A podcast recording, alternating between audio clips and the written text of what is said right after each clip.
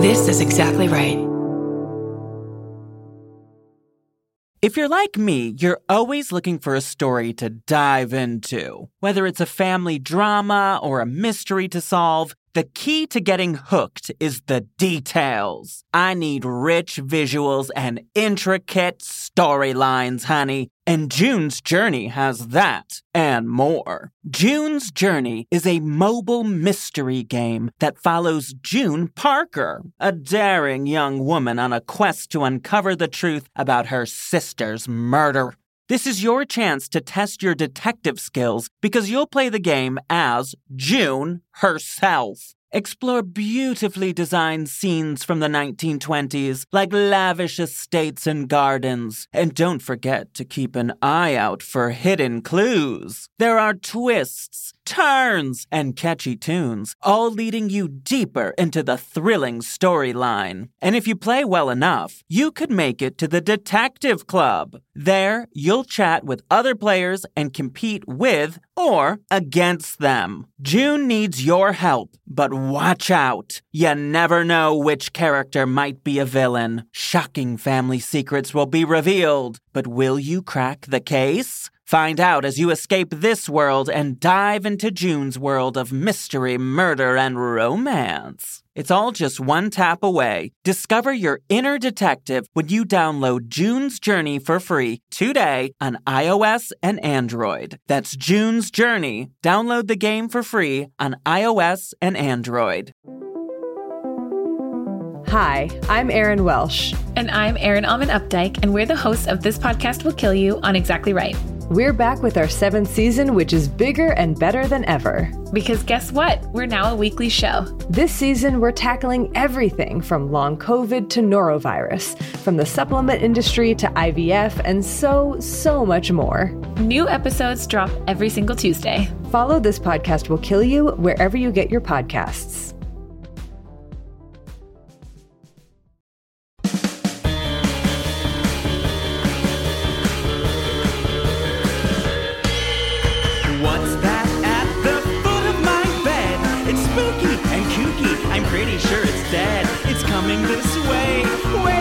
Hey, I'm ghosted! By Roz Dressfelez. Please. Hey, boo. It's me, Roz. We have another listener episode this week, and I am so excited about it. This one is a good one. Uh, I maybe I don't say this enough, but you guys are the best, and I love you so much, and you really are helping me get through this weird, weird time. And I can't believe it's been however many months now, and it's still happening. And it's just always so nice to hear from you guys. And I hope you enjoyed this listener episode today. I also want to thank you guys, those of you that joined my Patreon. So I'm probably going to be talking about Patreon a lot from now on, just because I'm hoping that it can also be a really good visual aid that can go along with this podcast, especially as the uh, weeks and weeks go on. I'm sure that there'll be certain things that we talk about that maybe I can delve into deeper on Patreon. And I'm also hoping to do a little bit of ghost hunting videos of my own and go to some haunted places. And I'm also going to be, you know, doing some spooky things with, you know, like dolls and ghost videos on YouTube and all that stuff that we talk about on the show that's kind of more visual. I want to get into that a little bit more. So thank you guys for joining my Patreon. And if you haven't, no worries. Your support by listening to this show is major. Uh, but, you know, if, if you can stand a little bit more of me and if you're able to contribute, it would be so great. I have tiers on Patreon that start at $5 a month to get that video content. And uh, I just, I really hope it will be a way for me to channel all this creativity that's been pent up the past few months because I am out of work. So it would help me so much. So to do that, it is uh, patreon.com slash rosdresfelez, and I'll be doing videos every Tuesday and every Thursday, that's today. I'm going to be having bonus clips from every single new episode from here on out. And this week, I talked to four fantastic listeners of this show. First up, we've got Cathleen, who works in hospitals, and she talks to us about hospital ghosts, which is so fascinating. And then she starts bringing more spookiness, and I was like, oh, we got to put this on Patreon as a bonus. So when you listen to her talk, you're going to be like, oh, I got to hear more. So after we've got Cathleen, we have Caitlyn on the show today, who recently had a baby, brings the baby home from the hospital, and stuff starts getting freaky around the house. And then we have our first ever listener that calls in from Australia, which is a crazy time zone difference from me here in Hollywood. And uh, he woke up early and he really brought it. So we've got Peter. And rounding out the show, we've got Annie, who grew up in a spooky, haunted house in New Hampshire. These listener episodes are so special to me, and I just love doing them. And so, please, if you would like to be on one, send me an email at ghostedbyroz at gmail.com with the subject line listener episode, and uh, we can figure something out. So, without further ado, here is this month's listener episode. On with the show. Hello. Hello. Is this Cathleen? Yes. Hi, Roz. Hi. Thanks for coming on the show. Oh, thank you. Thanks for having me. Of course. So, wait a minute. You're a nurse? I am. Have you had hospital spookiness happen? Oh, yeah, for sure. Um, Really? It's always, You know, it's so Yeah. weird. Like, we have barely ever heard that on this show, and I'm dying to hear about it. Yeah, no, I've been a nurse for six years, and most of the time it's pretty silly stuff. Um, I'm trying to think. Like, so, and I worked nights for a long time. So, you know, like there was one time when I was charting and no, yeah, I was in a room charting and I felt the scratch on my leg. And so I turned around, I'm like, what is that? And there was the security people pushing a dead body down the on the cart down the hall. I was like, oh, okay. Hi. I guess I just wanted to say hello. Um, Wait, but did you, did it touch you or it just like something else? I think it was just trying to say hi. It just scratched me. Like, I mean, they were they were and I saw them go through the doorway. They were down the hallway, but you know, just like stuff like that. Um, I think they're just trying to get my attention. It, now, is it a thing in the hospital where people talk to each other about this kind of stuff? Like, Oh, like I am nurses sure. and doctors and stuff? I do. I mean, like, I'd be one of those people where every time I had to float to a different unit, I'd kind of get to know, you know, settle in. Usually wait till about like one when we start charting and be like, um, hey, so what kind of ghosts do you guys experience over here? And I'd say, you know, most people, especially the old, like crusty nurses, definitely have their their stories, their experiences. Um, and it's really interesting too, kind of like getting to hear the different ghosts, like the on- oncology ghosts or like the children ghosts, um, you know, like or like ghosts in the OR, um, or units that used to be certain units and stuff like that. Um, Well, have you heard anything that like really freaked you out? Um, heard, yeah. Well, there's one. This it didn't happen to me. It happened to a, it happened at actually a different night that I wasn't working. But there was a patient who passed away, and I guess all of a sudden the call light went off in that room, and the nurse thought like, oh, maybe the you know somebody bumped the light on accident, and she went back in the room, and the patient was actually sitting up and looked at the nurse and was like, Why did you guys put a sheet over my head? and they like literally like fainted. I guess the patient just like came back to life.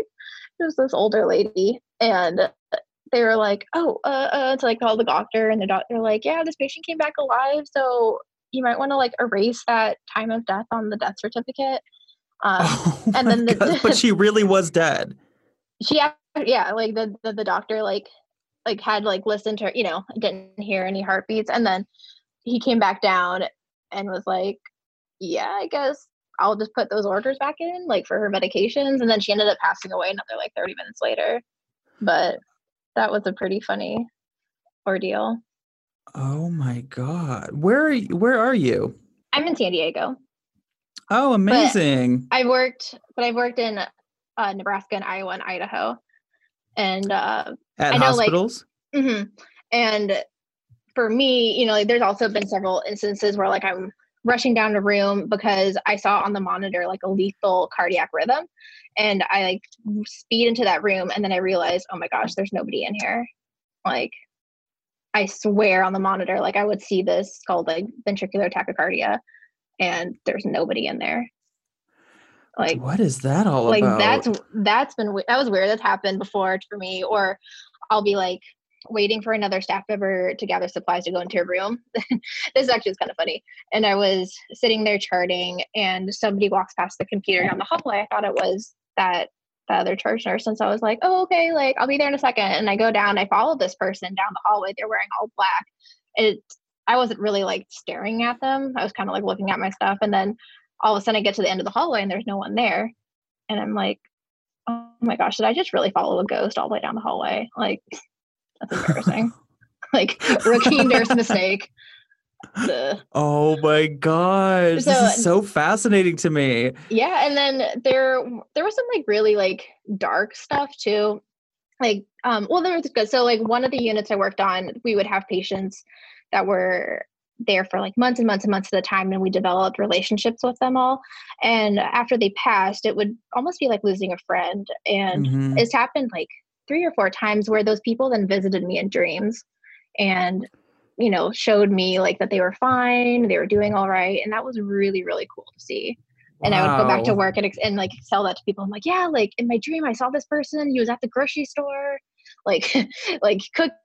He was like all with his friends and his family. And he's like up and walking, and they're like, oh my gosh, like that's so cool. Like, I don't know. Um, that was all like really happy stuff. And then Yeah, I no, that's really amazing. I worked in the ER also, and there were a lot of times where I'd see like obviously like really traumatic, like like horrible ways people have died. And there's been some people that have attached themselves to me, and I go home and I'm just literally haunted by them for weeks until I fig- trying to figure out what to do. Kind of like reliving, like seeing the way they died, like outside of the ER. That's Yeah, happened. I That's can been only imagine. really freaky. Um, but trying to think, oh, there's been a couple I've learned like pretty quick on not to say like like and um it's not to tell like a patient that I saw someone in the room unless I'm like 100% sure that they're actually human. There's been a couple times where like I think I see somebody in there, like or I'll see somebody kneeling next to the bed or standing there and I'm like, oh that's sweet, like they have a visitor and I'll go in and I'll be like, hey, like I saw someone in here earlier, like do you have a nice visit? And they'd be like, there's no one in here. Oh. Oh. I'm like, oh, I'm actually thinking of another patient. Sorry, never mind. But that's happened a couple times where like now I know like not to say anything unless I'm like one thousand percent sure, or else Wow, like it kind of freaks them out too. I have so many questions. First of all, okay. So my first question, Mhm. as as somebody that works in in hospitals, do you what what why do you think uh ghosts would be in a hospital? Now now I would guess that there's probably a lot of spirits that don't realize that they have died and maybe they're still around. Um I mean what what do you think? Or is it is Yeah. it them leaving, you know, they're leaving their bodies and they're kind of wandering around or Yeah, you I you know I think it totally depends on the hospital too and the unit. So you know, like in my time on like ICUs or where you have patients that are in comas for a long time, like I can literally see their spirit hovering above them, and I think they're in this this space. I don't really know what it is exactly, but they're in this kind of in between for such a long time. I think Mhm, their spirit's kind of used to it, and it's familiar to them. Um, right. and you know like some hospitals too like ones that have more of a rehabilitation emphasis they've got these like they look like playgrounds like they've got all these fun like balls and blocks and things and i think those attract a lot of child spirits because they look like they're fun to play with. And I know like the hospital I'm currently at, the rehab department stuff is always being moved around. Like they come in every day and stuff's just like all over the place.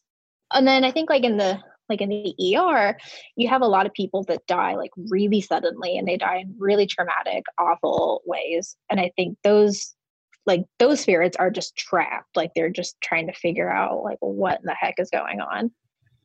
Um, right. So I yeah, I, I, mean, I can imagine. Yeah, the different different units would probably have different ghosts for different reasons. Yeah, and then I don't know if you're familiar with like the Hillcrest area in San Diego. So that's where I am now. yeah. And that's like Grand Central Station for hospital ghosts because you've got UCSD, you've got Scripps, you got like several different big hospital systems and then plus a lot of little ones. So like I just see people like passing in like in and out all the time throughout the hospital.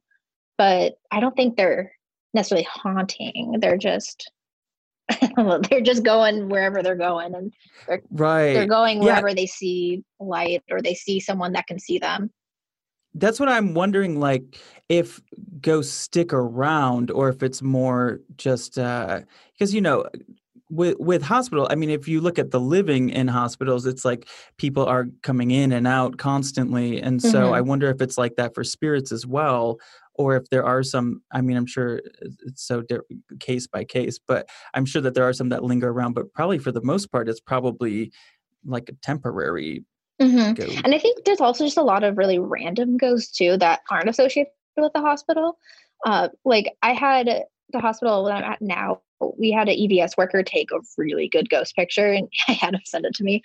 And it's a woman in a lace dress. So like nobody that would be in the hospital but I think just the area that it is, I think it just it must attract other spirits as well since there's so much commotion. Oh, and oh, I'm sure. If you're like me, you're always looking for a story to dive into. Whether it's a family drama or a mystery to solve, the key to getting hooked is the details. I need rich visuals and intricate storylines, honey. And June's Journey has that and more. June's Journey is a mobile mystery game that follows June Parker, a daring young woman on a quest to uncover the truth about her sister's murder. This is your chance to test your detective skills because you'll play the game as June herself. Explore beautifully designed scenes from the 1920s, like lavish estates and gardens. And don't forget to keep an eye out for hidden clues. There are twists, turns, and catchy tunes, all leading you deeper into the thrilling storyline. And if you play well enough, you could make it to the Detective Club. There, you'll chat with other players and compete with or against them. June needs your help, but watch out. You never know which character might be a villain. Shocking family secrets will be revealed, but will you crack the case? Find out as you escape this world and dive into June's world of mystery, murder, and romance. It's all just one tap away. Discover your inner detective when you download June's Journey for free today on iOS and Android. That's June's Journey. Download the game for free on iOS and Android. Thank you for being here. This is Caitlyn, right? Yes, it is. Hi, Caitlyn. Where are you? I am outside of Chicago, Illinois. Love it. It's one of my favorite yep. places. Oh, awesome. Yeah, it's pretty it's pretty fun, you know. It's very very uh we're kind of getting a break from the heat finally, thank God. Oh, so That's good. Well, congratulations. I saw you just had a child. Yes, yeah, our first baby. Um, he was born at the end of March, um, kind of right after everything shut down due to COVID, which um, was interesting. You know, definitely not what we anticipated, but it's all good. You uh, know. Yeah, I'm sure that had to be pretty wild. But yeah. then when I was reading your email, you were talking about some paranormal stuff that happened around that time. What happened? Yeah. So, um, definitely also very unexpected with everything that was going on. So, um, and I'll try to kind of, um, you know, get through the story and hopefully it makes sense and everything is all good. But so we brought uh, our son home from the hospital. Um, like I said, at kind of the end of March, and uh, you know, I'll, I'll kind of preface it by saying we've never had anything weird happen in our home. We've lived here now for about three years. The home is about 50 years old, and only a couple families have lived here prior to us. And, you know, totally fine, no weird experiences, no nothing. And, um, you know, always felt comfortable inside the house. And like I said, no experiences of anything weird ever. And then we brought our son home from the hospital, and uh, my husband was home with me for about two weeks after I gave birth. And, um, you know, we were just kind of going through the whole like newborn, new parents, kind of dealing with that. And then about two weeks after I had our baby, uh, my husband went back to work, and you know he's in construction, so he, he he's not doing the whole work from home thing that everyone is kind of doing doing nowadays. So he was physically out of the home during the day, I was at home by myself with the baby and our our dog, and um, I started noticing just really weird things happening around the house. Like lights would be on that I know for a fact were off. Doors would be open that I know were closed. Um, I started hearing like footsteps, which was obviously super unnerving, being like a young mom at home alone with like her baby. Yeah. And it was just like all of a sudden, all these weird things just started happening. And I didn't really say anything to my husband initially because I was like, you know, I just don't really know how to approach this with him because like i said it's it's just never been something that we've experienced in that home. And i posted my experiences on this like facebook group that i'm a part of that kind of talks about like paranormal stuff. And um, a lot of the people on there were like you know is it possible that maybe it's like a grandparent or a parent or a family member who may have passed away who's maybe like now checking in and seeing you know their new addition to the family, basically. And I was like, I mean, maybe, but because I, I have now lost all of my grandparents, unfortunately. And I was like, maybe that's kind of what I was thinking, kind of hoping for. But it was kind of a nice thought, but I never really felt that way, I guess, because like whatever it was I felt in the house, it didn't feel malevolent, mm-hmm. but it also didn't really feel good, if that makes sense. Like yeah. it just kind of felt very neutral and just kind of like, hello, I'm here now. Yeah. I'm in your house. And my grandparents were all super lovely, amazing, kind, wonderful, warm people. And it just didn't feel like the presence that you would expect from someone like that, if that makes sense. Yeah. And you know, so I just kind of went about it. You know, my my son, when I would be holding him in the nursery, he would start to kind of focus on stuff that wasn't there, and he would kind of giggle at something like across the room, and mm. I was mm. like, Ugh. and you know, again, people were like, well, you know, infants at that stage, you know, they kind of their their eyesight and senses are still developing. So they could see something across the room and just, you know, be like, oh, that's interesting, you know, because they don't know what it is. And I, you know, or it so could be like a ghost. I'm trying to like, or it could definitely be a ghost. and then with like everything going on, um, I was talking to another friend of mine who, you know, she she's a little bit more into the occult and she's you know very well versed in kind of like things that are paranormal or or kind of you know that that all that kind of stuff. And i've always been into the paranormal but you know she's she's definitely like you know she's she's a practicing witch and you know she kind of does like spirit work and stuff. And i was kind of talking to her about it and i was like you seem like someone that i can really talk to about this and try to you know maybe you can kind of get a sense of what's going on here and I appreciate her because she also looks at things from a very logical perspective too. And she's like, okay, you know, the things that are going on in your house, like, let's try to look at this logically. Like, you guys just had a baby.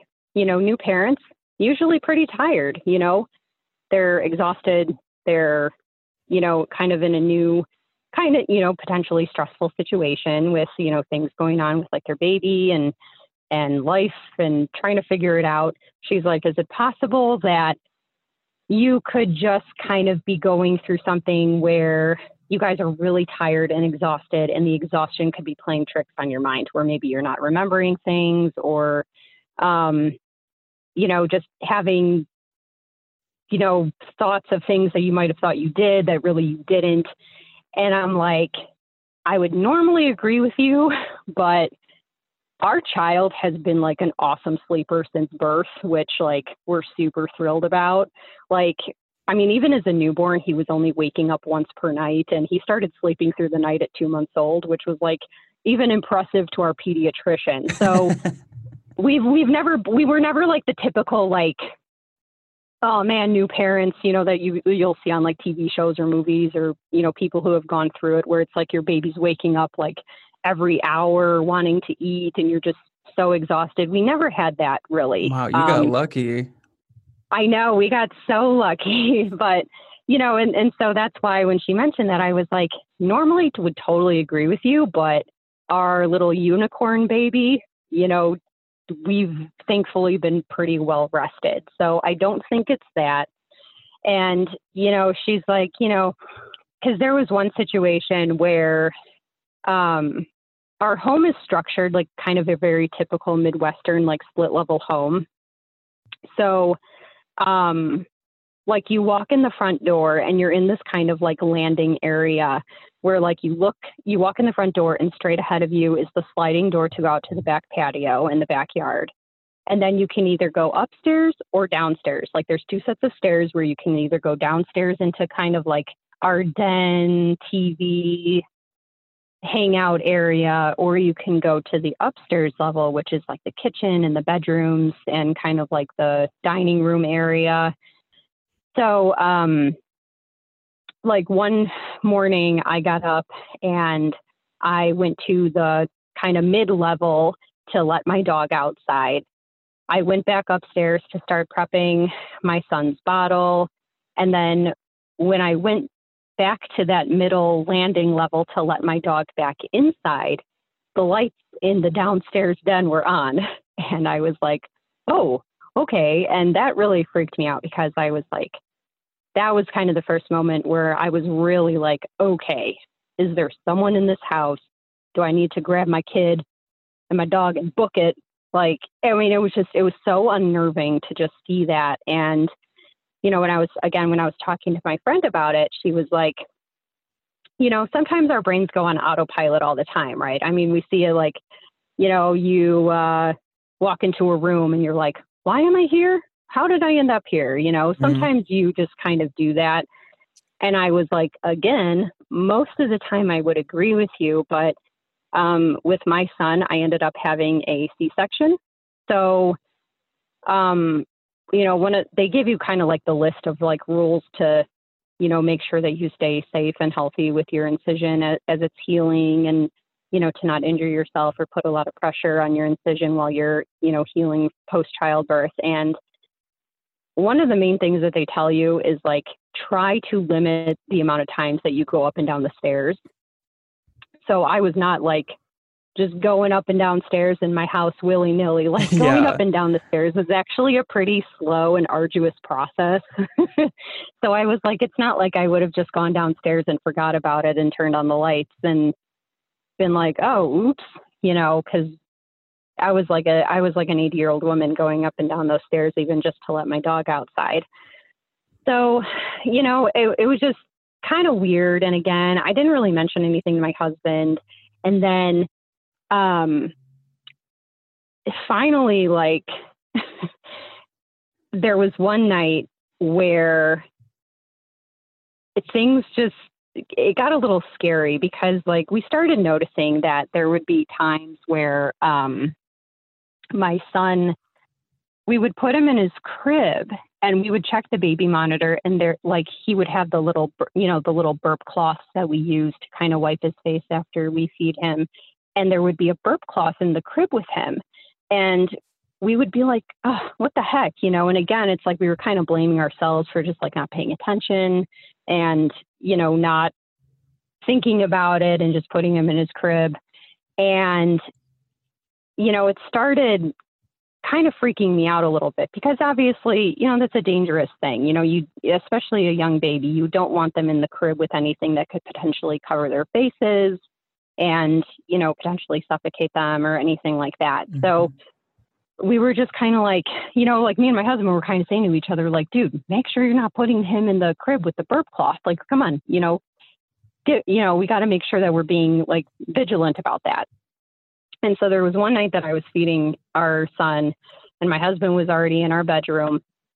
And it sounds so silly, but like I have, I was actually like talking out loud to myself, like to make sure that I was, you know, doing everything. I was like, okay, I finished feeding our son.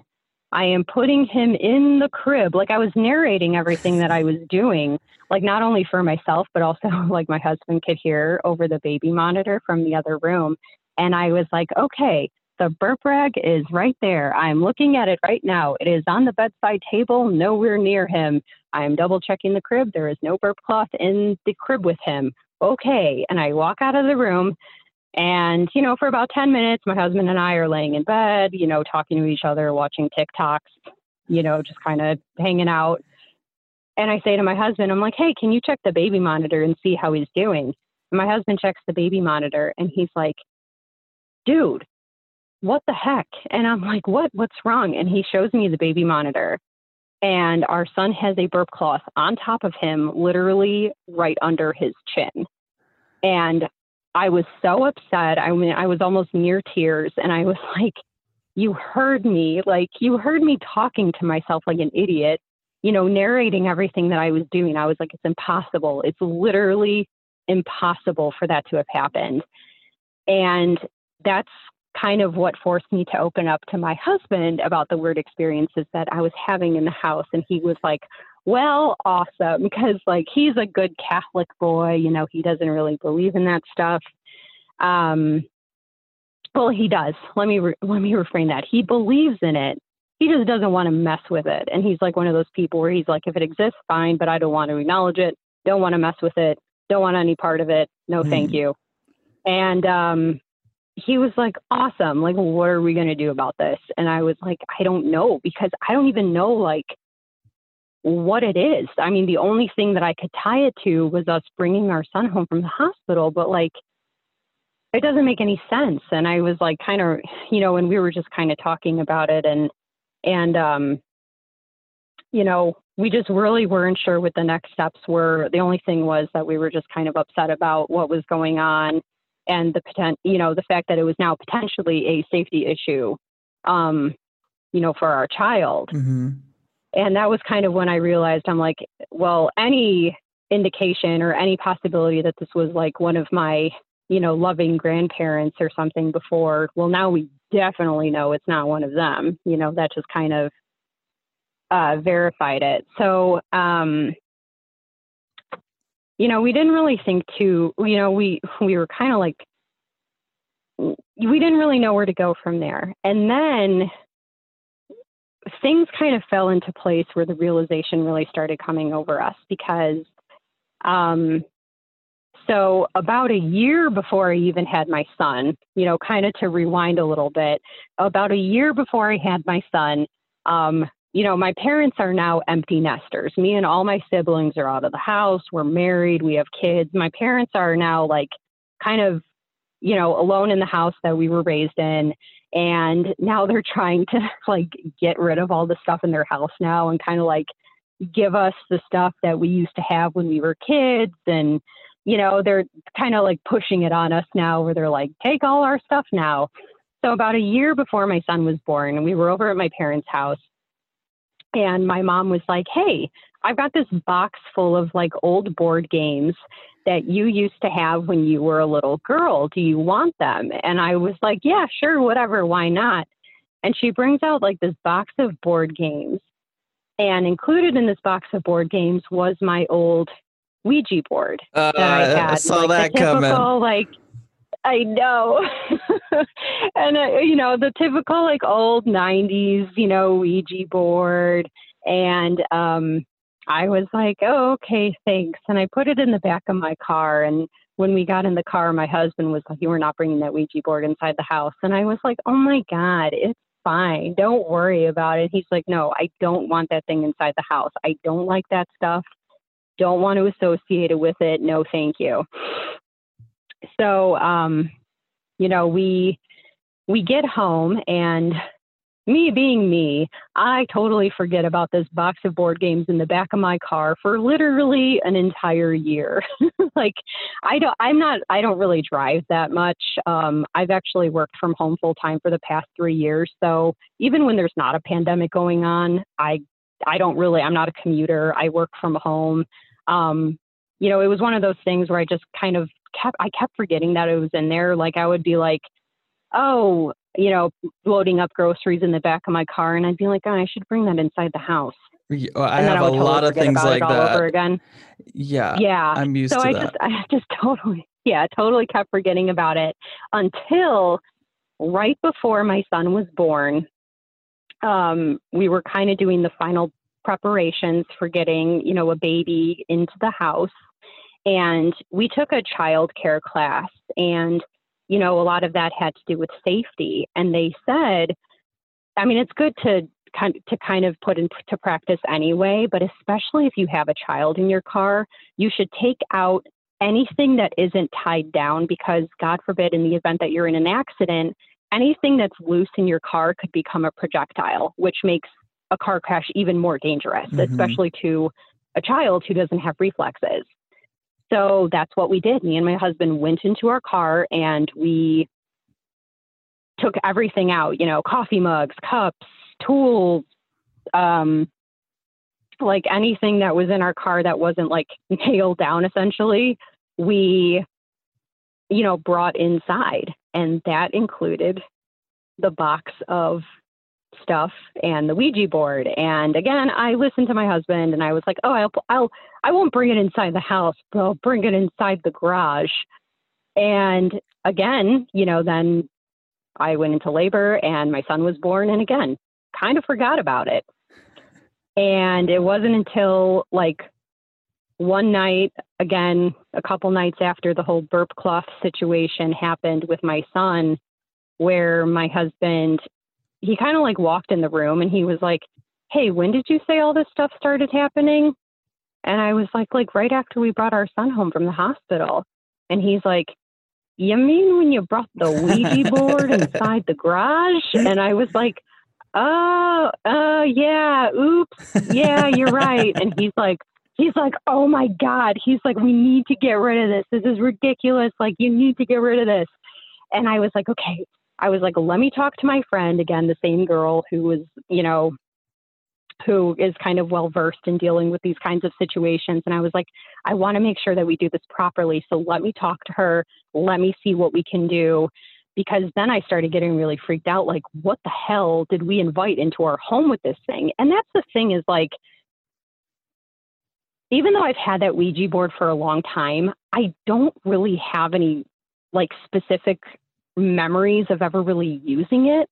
You know, like, I mean, I'm 32 years old. So the last time I probably used it was over 20 years ago. You don't think your You know, I'm parents sure we used used it? it- I, I don't know. Maybe they did at some point. Who knows? But, um, you know, I, yeah. So it's like, I'm like, I don't really have any scary memories of it or anything. Like, oh man, remember that one time we used the Ouija board and, you know, such and such happened. So, but I, I mean, again, it's like it is possible that you know one of my siblings used it, or I mean, hey, maybe my parents did use it. I have no idea, but it's like that was the only thing that we could think of being attached to the house, so did you get rid or of it? or what was that? did you get rid of it?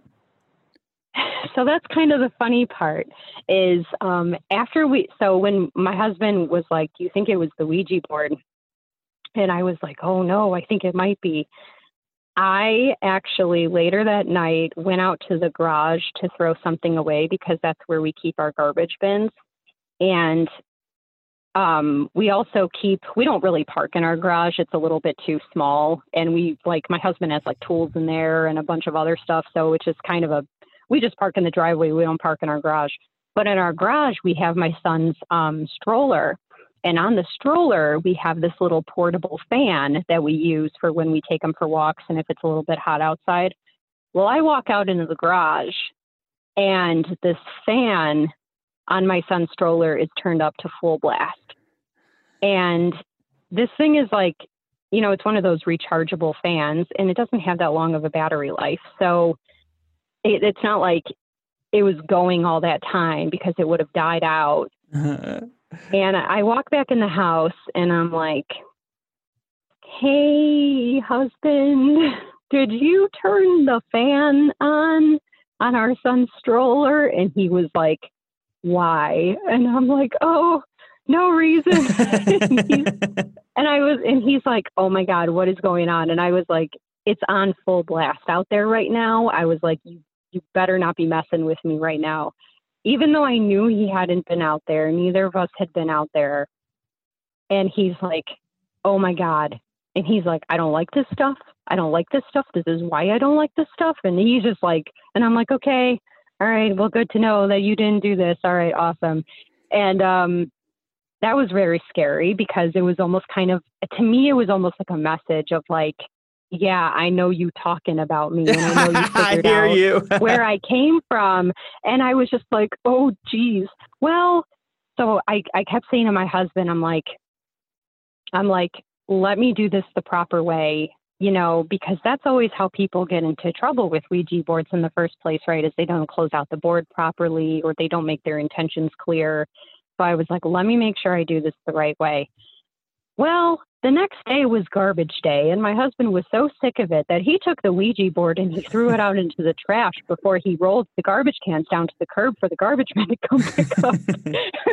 so he took care of that problem because he was just like again, he just he's very serious and he's just kind of like no nonsense when it comes to that stuff. And he's like i don't care. Like now this thing potentially like knows and he's like i just i don't want it. I don't want it. So the next day when i found that out you know i did um i did sage the house and kind of talk out loud and just say like hey you know we don't want you here if you're a bad spirit you know gtfo if you're a good spirit, sorry, but we don't really want you here either. We are so, full house, no more. Yeah, right. Like get out, goodbye.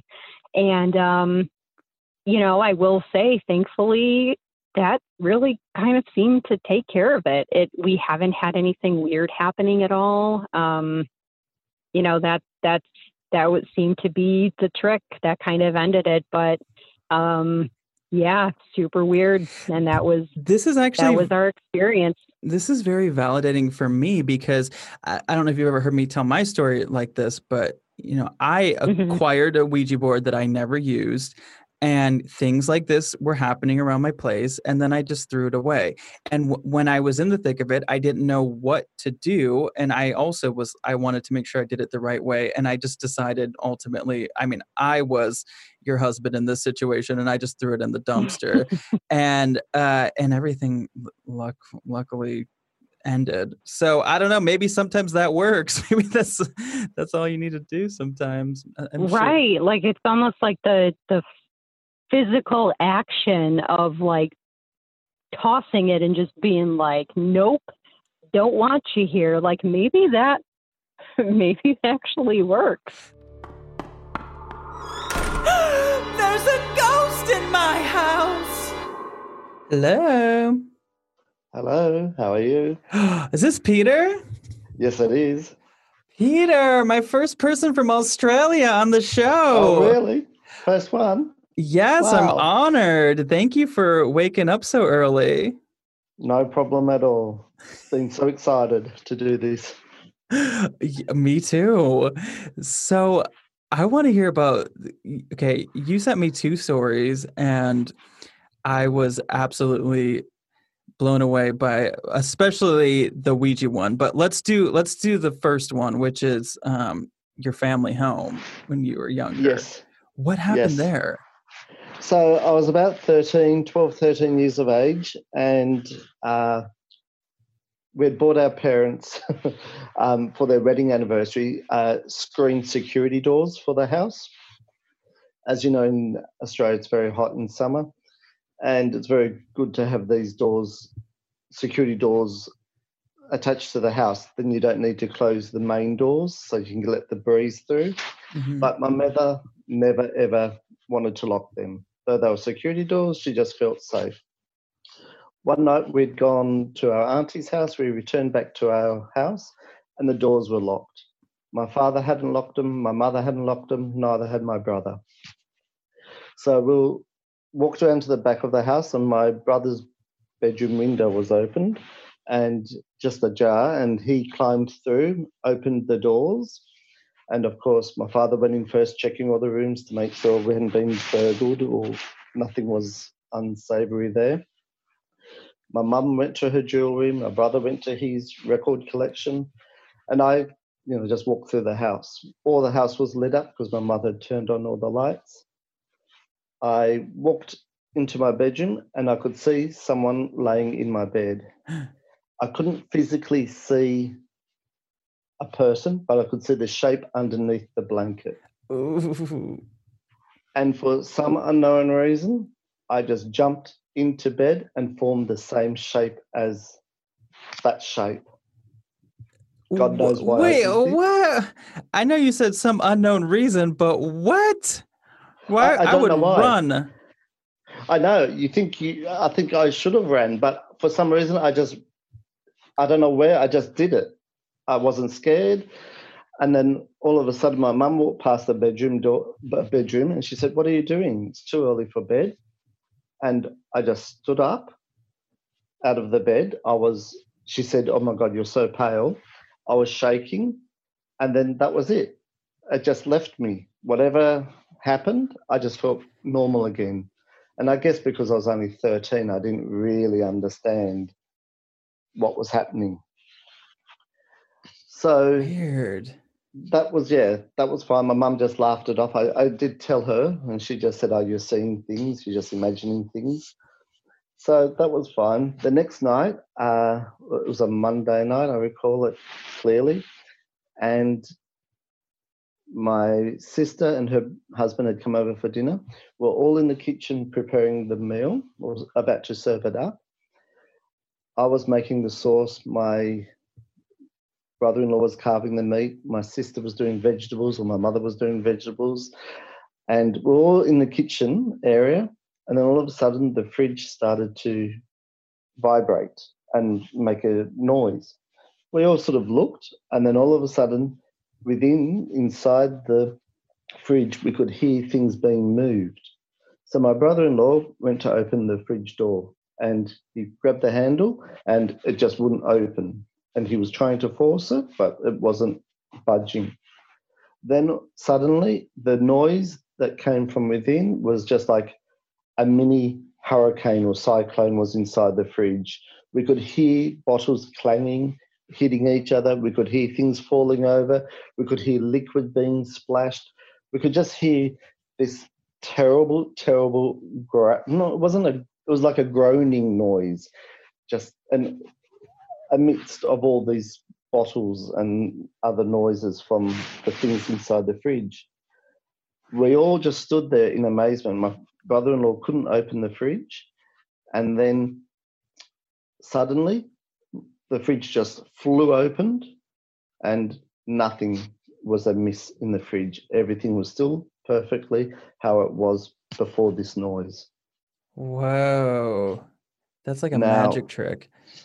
It really was because if you could hear the noise, like we could hear bottles smashing, we could hear it. The four of us were standing there, we could hear this noise. We knew something was happening in the fridge. It was like there was an earthquake, but I mean, we don't get earthquakes in Sydney. Yeah. So it was just bizarre. And we just we were so shocked by it that we couldn't talk. And we just continued preparing the food, walked to the dining table, started to eat in silence, and then my mother bursted out laughing, and that just broke broke the air. Did she believe you then about the night before? No, no, not at all. She's a very hard woman. She doesn't believe in anything like that, paranormal. And you know, I hadn't ventured into it. I didn't understand. I, you know, of course, I watched horror films, but I didn't really get into anything till years later. So I didn't really understand it, and I just dismissed it. So did things continue to happen, or was that the end of it? That was it. Two days, the Sunday and the Monday, and that was it in that house. Nothing else happened. So do you? What do you left. think? Like triggered it? Was it was the doors, or what was it? I, I don't know because my parents had actually built the house, so it wasn't as if you know someone had died in there previously or anything like that. I've read that you know it usually does happen to females, but when they're 13 years old, hitting puberty, poltergeists can um, come into the house. Yeah. Maybe, maybe it was some polter. I don't know because, it, as I said, it only lasted two days. Or maybe it was just a ghost that was like tired, you know, laid into your bed. Then it was like, "Can I'm hungry?" Went to your fridge, and then was like, eh, "I'm out of here." These people don't even believe in me. exactly. That's probably more the truth. So tell me the Ouija story. okay, so this was a big one. Um, this was many years later. I was living in London, and my friend and I had left London to go live in Spain. And then we were suddenly, or she was, she'd applied for a job and back in London, but we'd already gone to Spain, and then they called her and asked us to return. So we returned back to um, London. We had nowhere to stay because we'd given up our apartment. But our friend, um, she was house sitting, and she said, "Come stay with me for a few days, um, you get, you know, back on your feet." So she was living in Blackfriars, which is in the heart of London, and it's in the um, city district. It's just high rises, not um, apartments, and that's about it. There's not much going for it. It's on the Thames. It's quite stark grey, not a very attractive area. And uh, so that night we'd gone out drinking, as you do, um, celebrating that we'd come back to London. We returned back to my friend's apartment, and she said, "Let's do a, a séance." She had previously done one with me um, months and months before, so I was still extremely skeptical of um, seances. So she made the Ouija board, just cutting up letters and the words yes and no and numbers. We got glasses. Um, she felt she knew what she was doing, so she made say the Lord's Prayer. She lit candles. She had the correct music on. She felt like she knew what she was doing. So we started, she started asking if anyone was there, and nothing was happening at first. And then all of a sudden, the glass, our three fingers, because there was three of us, our, the glass was moving to letters, two letters at a time. For example, like PK, JD, TZ. Just we couldn't understand it. Then I can't remember which one of us, but we said, "Oh, are they initials?" And the glass very strongly moved to yes. So sometimes the glass would move around the the table and it would go to someone. And for some reason, like I just knew I had to ask questions. So we this was going on for half an hour, and then we gathered that all of the people that were coming through, because it was crazy for that first 15 minutes, that um, it was the Black Death. People had died here because of the plague. And when we said that, the glass automatically went to yes. So we, all right, that's fine. We know someone had, um, people had died around this area hundreds of years ago. Um, my friend who's Spanish, she spoke Spanish because people came through and she just had the feeling that she had to speak Spanish. I, for some reason, I don't know why, I felt I had a new, not a newborn, but I had a baby in my arms. And I asked if this was a baby, and it said yes. It was just bizarre. Like so many entities or spirits were coming through. And then suddenly the glass went to our fingers on it, went to F O G, kept spelling the word fog. And of course, we're laughing. Oh, yes, you know, the fog's always in London, Jack the Ripper times, blah, blah, blah. So we were just sort of laughing it off. But the glass kept going F O G, F O G, very, very strong. And with the three of us all taking our fingers off the glass at a time, just to see the other one wasn't pushing it. And then suddenly the glass just flew off and hit me in my chest. It was only like a little glass, but it just shocked us all. And then we said, okay, let's stop it now. So we, my friend said what she had to say to get out of the seance. I was, of course, shaken um, just why the glass had hit me. So we went to bed.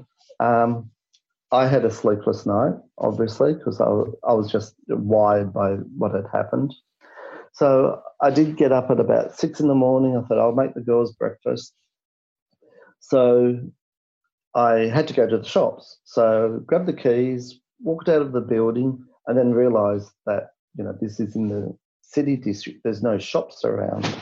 So I had to walk quite a few um, blocks till I found something, and I came across a kiosk 7-Eleven sort of shop, and it was selling had a like a petrol area to drive in, and then the shop itself. So I walked in there, grabbed the little basket, thought I'll get some breakfast produce, and then I heard loud popping sounds. So I, thought, oh, that's weird noise, and I looked out the window, couldn't see anything there was another woman in the shop. She, I saw her pop her head up over the aisle and looked out the window as well. So we heard about four, three or four pops, very loud pops. So that was it. We didn't say anything. Then I came to the checkout, and she was in front of me, and she was a older woman, and she had ten cans of cat food. I just remember she had all this cat food. So she put it up on the counter. The man um, scanned it or whatever he did, rung it up on the register. And then suddenly we heard the pop noise again, and the door opened up right in front of us. This man just stood there and said, Help. And we looked at him, and then we heard another pop. And then we saw blood splatter in the back of his neck. He fell down. We sort of dragged him in, and then understanding, oh my God, this is gunshots. And, you know, this is London back in the early 90s, which was, you know, unheard of. Well, for me, it's a, you know, tourist living there. And so we dragged him in.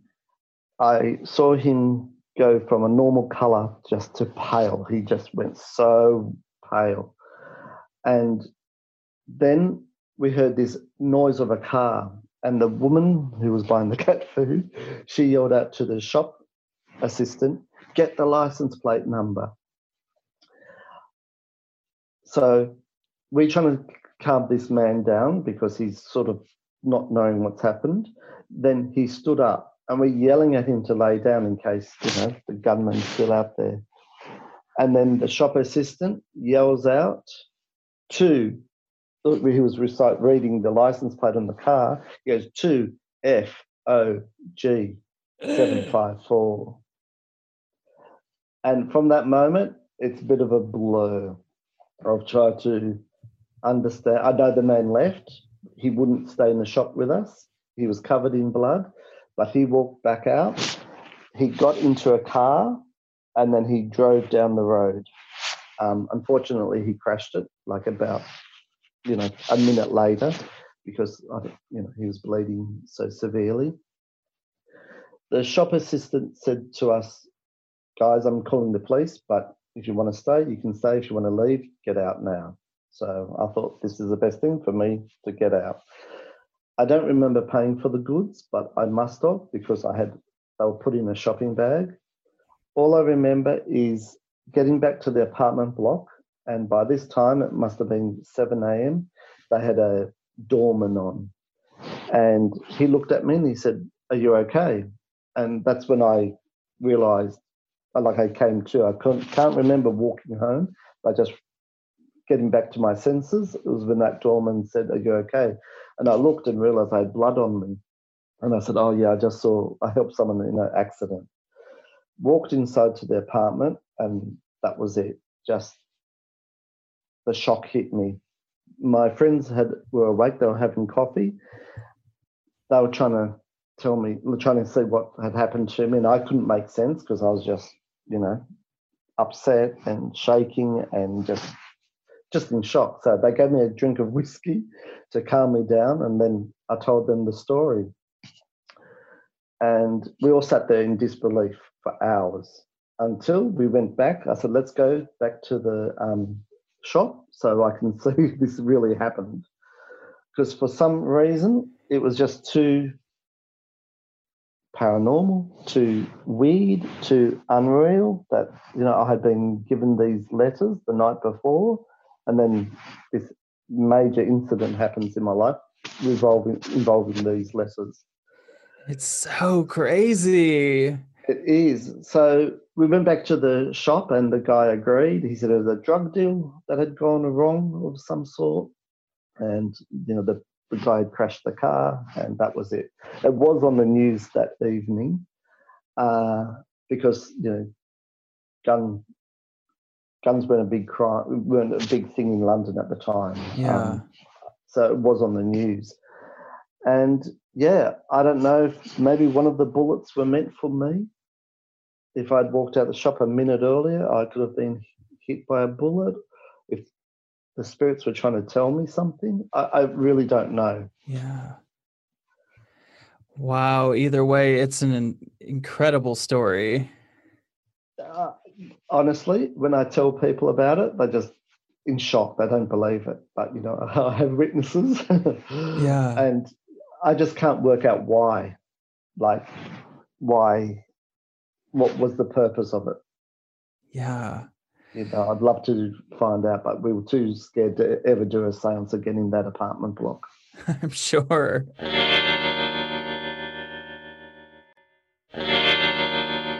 Hello. Hello. Hi, Roz. Hi, Annie. How are you? I'm good. How are you? So good. Where are you? I am in Dover, New Hampshire. Oh my God. Well, I was reading the email you sent me, and you were talking about some haunted house you lived in. What is going on with that? Yeah, so um, I grew up in a house in Rochester, New Hampshire. It was built in the 1700s. It was actually built before the town records, so we're not even sure like exactly how old it is. Or what uh, happened there? Yeah, exactly. Um, but yeah, I uh, had lots of spooky stuff happen um, when I was growing up, and even as like a young adult. Well, so were, did your family live there? Like, were you born in that house, or did you uh, move into it later? Yeah, no, I I lived there um, my whole life uh, up until like my early twenties. So it was like kind of always known that it was haunted. Yeah, I mean, my my parents would say like that. My sister and I were imagining it, but like, I I totally believe it was. Oh, so your parents never experienced it? Um, I mean, they they say they didn't, but um, I mean, my mom was there one time when we heard stomping um, in an empty room, and she called for my dad, who like came and confirmed that there was like nobody in that room. So, like, I don't know. I think I think they just didn't want to believe. Yeah. Well, so what are some of the things that happened to you? Ooh, um, so my sister and I um both heard like a little girl's voice pretty frequently. Like she'd be like talking or singing. Um, what would she um be talking about? Oh, we we didn't hear any uh any like actual words. We just hear like from the other room like well, that's enough. That's enough for me to be terrified. Was she singing? What what was she singing? Like some uh, Demi Lovato? Like? Yeah, like generic uh, creepy child horror movie sing sing songy things. La la la la. la. oh God. So did you ever see her? Um, I I kind of had a funny experience um in my 20s. I was sitting by this tree, this maple tree that I really liked, super old, big tree.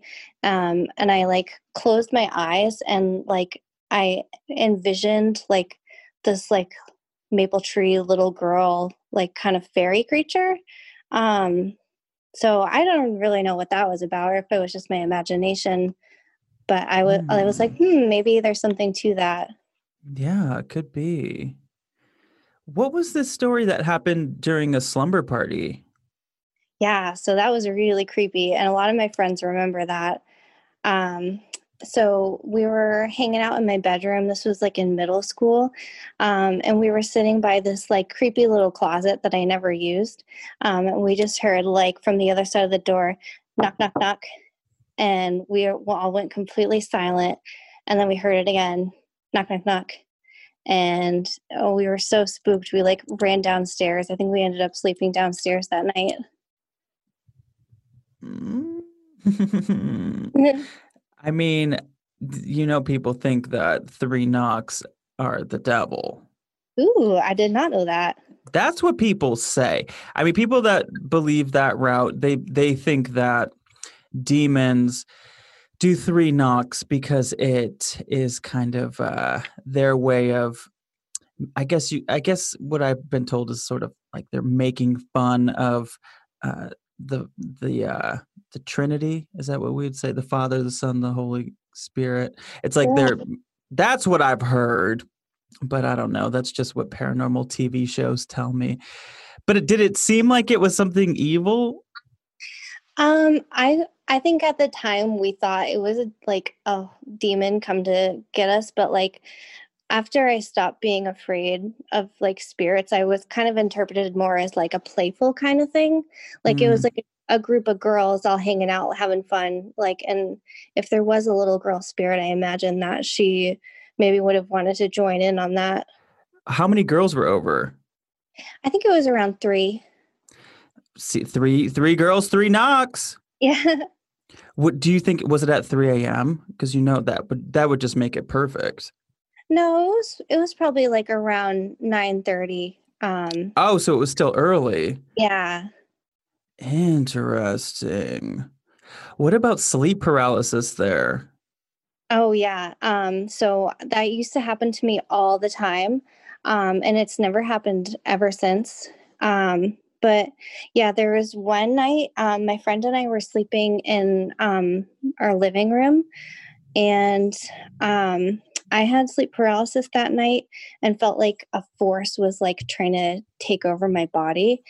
Um, and that same night, my friend said that she saw somebody like walk by the door um, and then we were so freaked out when she like mentioned it and we realized that we were the only people there that night Mm.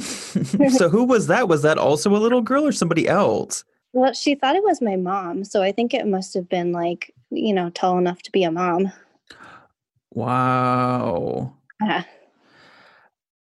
I was also reading that you were telling me about uh well your sister had had some experiences. What happened with her with uh, a plush toy? yeah so she acknowledges this, that this might have been a dream but she just remembers it like it actually happened when she was really little um her stuffed animals like became illuminated with like a glowing electric blue light and started dancing around her room I mean, so I didn't mean to laugh like at her, but that just that's kind of a cool visual. yeah i think it's cute Yeah, it could be worse. But then I was then I was reading more about what you were sending me, and then you're talking about you saw something blue too. You saw an electric blue grinning face. What is that? Yeah, so that that was like in my 20s. Um I I opened my eyes and I just saw this like glowing blue face like hovering over my face smiling at me. It kind of looked like a like a jack-o'-lantern face like the eyes and the mouth were the were the only things and they were the ones that were glowing and I was just like and then I was like well, I mean, I've made it this far and I've only had like good experiences, so I'm sure it's just some cheeky spirit coming to creep me out a little. So I just went back to sleep. So what do we think? How many spirits do we think are in there? Oh, I I don't know. I Yeah. So it Like seems I- like a girl, a grinning face, a mom height. yeah. yeah, I don't know because like I did have times where I was like uncomfortable, like all the times we had um sleep paralysis. Um, but I think there was a lot of times where I I felt like very comfortable and like there was a lot of good energy there. Hmm. So, but you guys don't know the exact history when it comes to like people dying there or anything like that. Yeah, that's right. Hmm. So, but is your family still there? No, unfortunately, my mom um, sold the house a couple years ago. And so she never really had an experience other than that stomping. Yeah, that's right. She's she's like a tough broad though, so I feel like even if she did experience something, she'd be like, "Oh, must have been the wind." but what if it's like a face hovering over you when you're sleeping? She's like, oh, it's just the wind. Yeah, right. Yeah, crazy. So, had you had uh, any other experiences? Yeah. Um I I just remembered when um that was really scary when it happened. I was like I was in middle school um and I was home by myself for some reason. Um and this was probably in the evening, like I don't know, four or five o'clock. And um this was back in the day when we had answering machines. And Sure. yeah, without the phone ringing, the answering machine like clicked on, like somebody was re- leaving a message, and like creepy, heavy breathing started coming out of it. Mm. That's spooky. Yeah. See, that's what I don't understand. If this was like 1700s ghosts, I never understand how they can do like how they know how to do an answering machine. right. I don't know. Because I I've seen those videos on YouTube where it's like kids trying to figure out what an answering machine is or a VHS tape, and they can't even figure it out. Yeah. So I can't imagine like a 1700s ghost trying to figure out how to do that. Yeah. Maybe it was like a 70s ghost or something. It could be. But when did when did your parents move in there? Um, they moved in mm, 87, I think, 88. Mm. So we don't know. It could it could have been a 70s ghost. yeah. I've been ghosted too. Thank you so much to Cathleen, Caitlyn, Peter, and Annie. That was truly a good one. So, again, please go to patreon.com. You can see that video of me showing you guys my drag closet. And I'll do all kinds of random videos from now on. So, you just let me know what you want me to do a video about. And, you know, there's a good chance I'll probably make a video about it as long as I can keep my clothes on. Or maybe not. I don't know. Whatever you guys want. Times are tough. I'll do anything at this point. Also, posted today is that exclusive bonus clip from today's episode, and you can find that on the second tier of my Patreon. You can find me on Venmo at Queen Roz. You can find me on Cameo at Roz Dresfelez. Please join our Facebook group, Ghosted by Roz Dresfelez, which is a great place to leave your ghost stories. And I always want to do these listener episodes every month, so please send me your ghost stories at ghosted by Roz at gmail.com. I love you all, both living and dead. But if I didn't ask you to haunt me, don't haunt me. Okay, bye.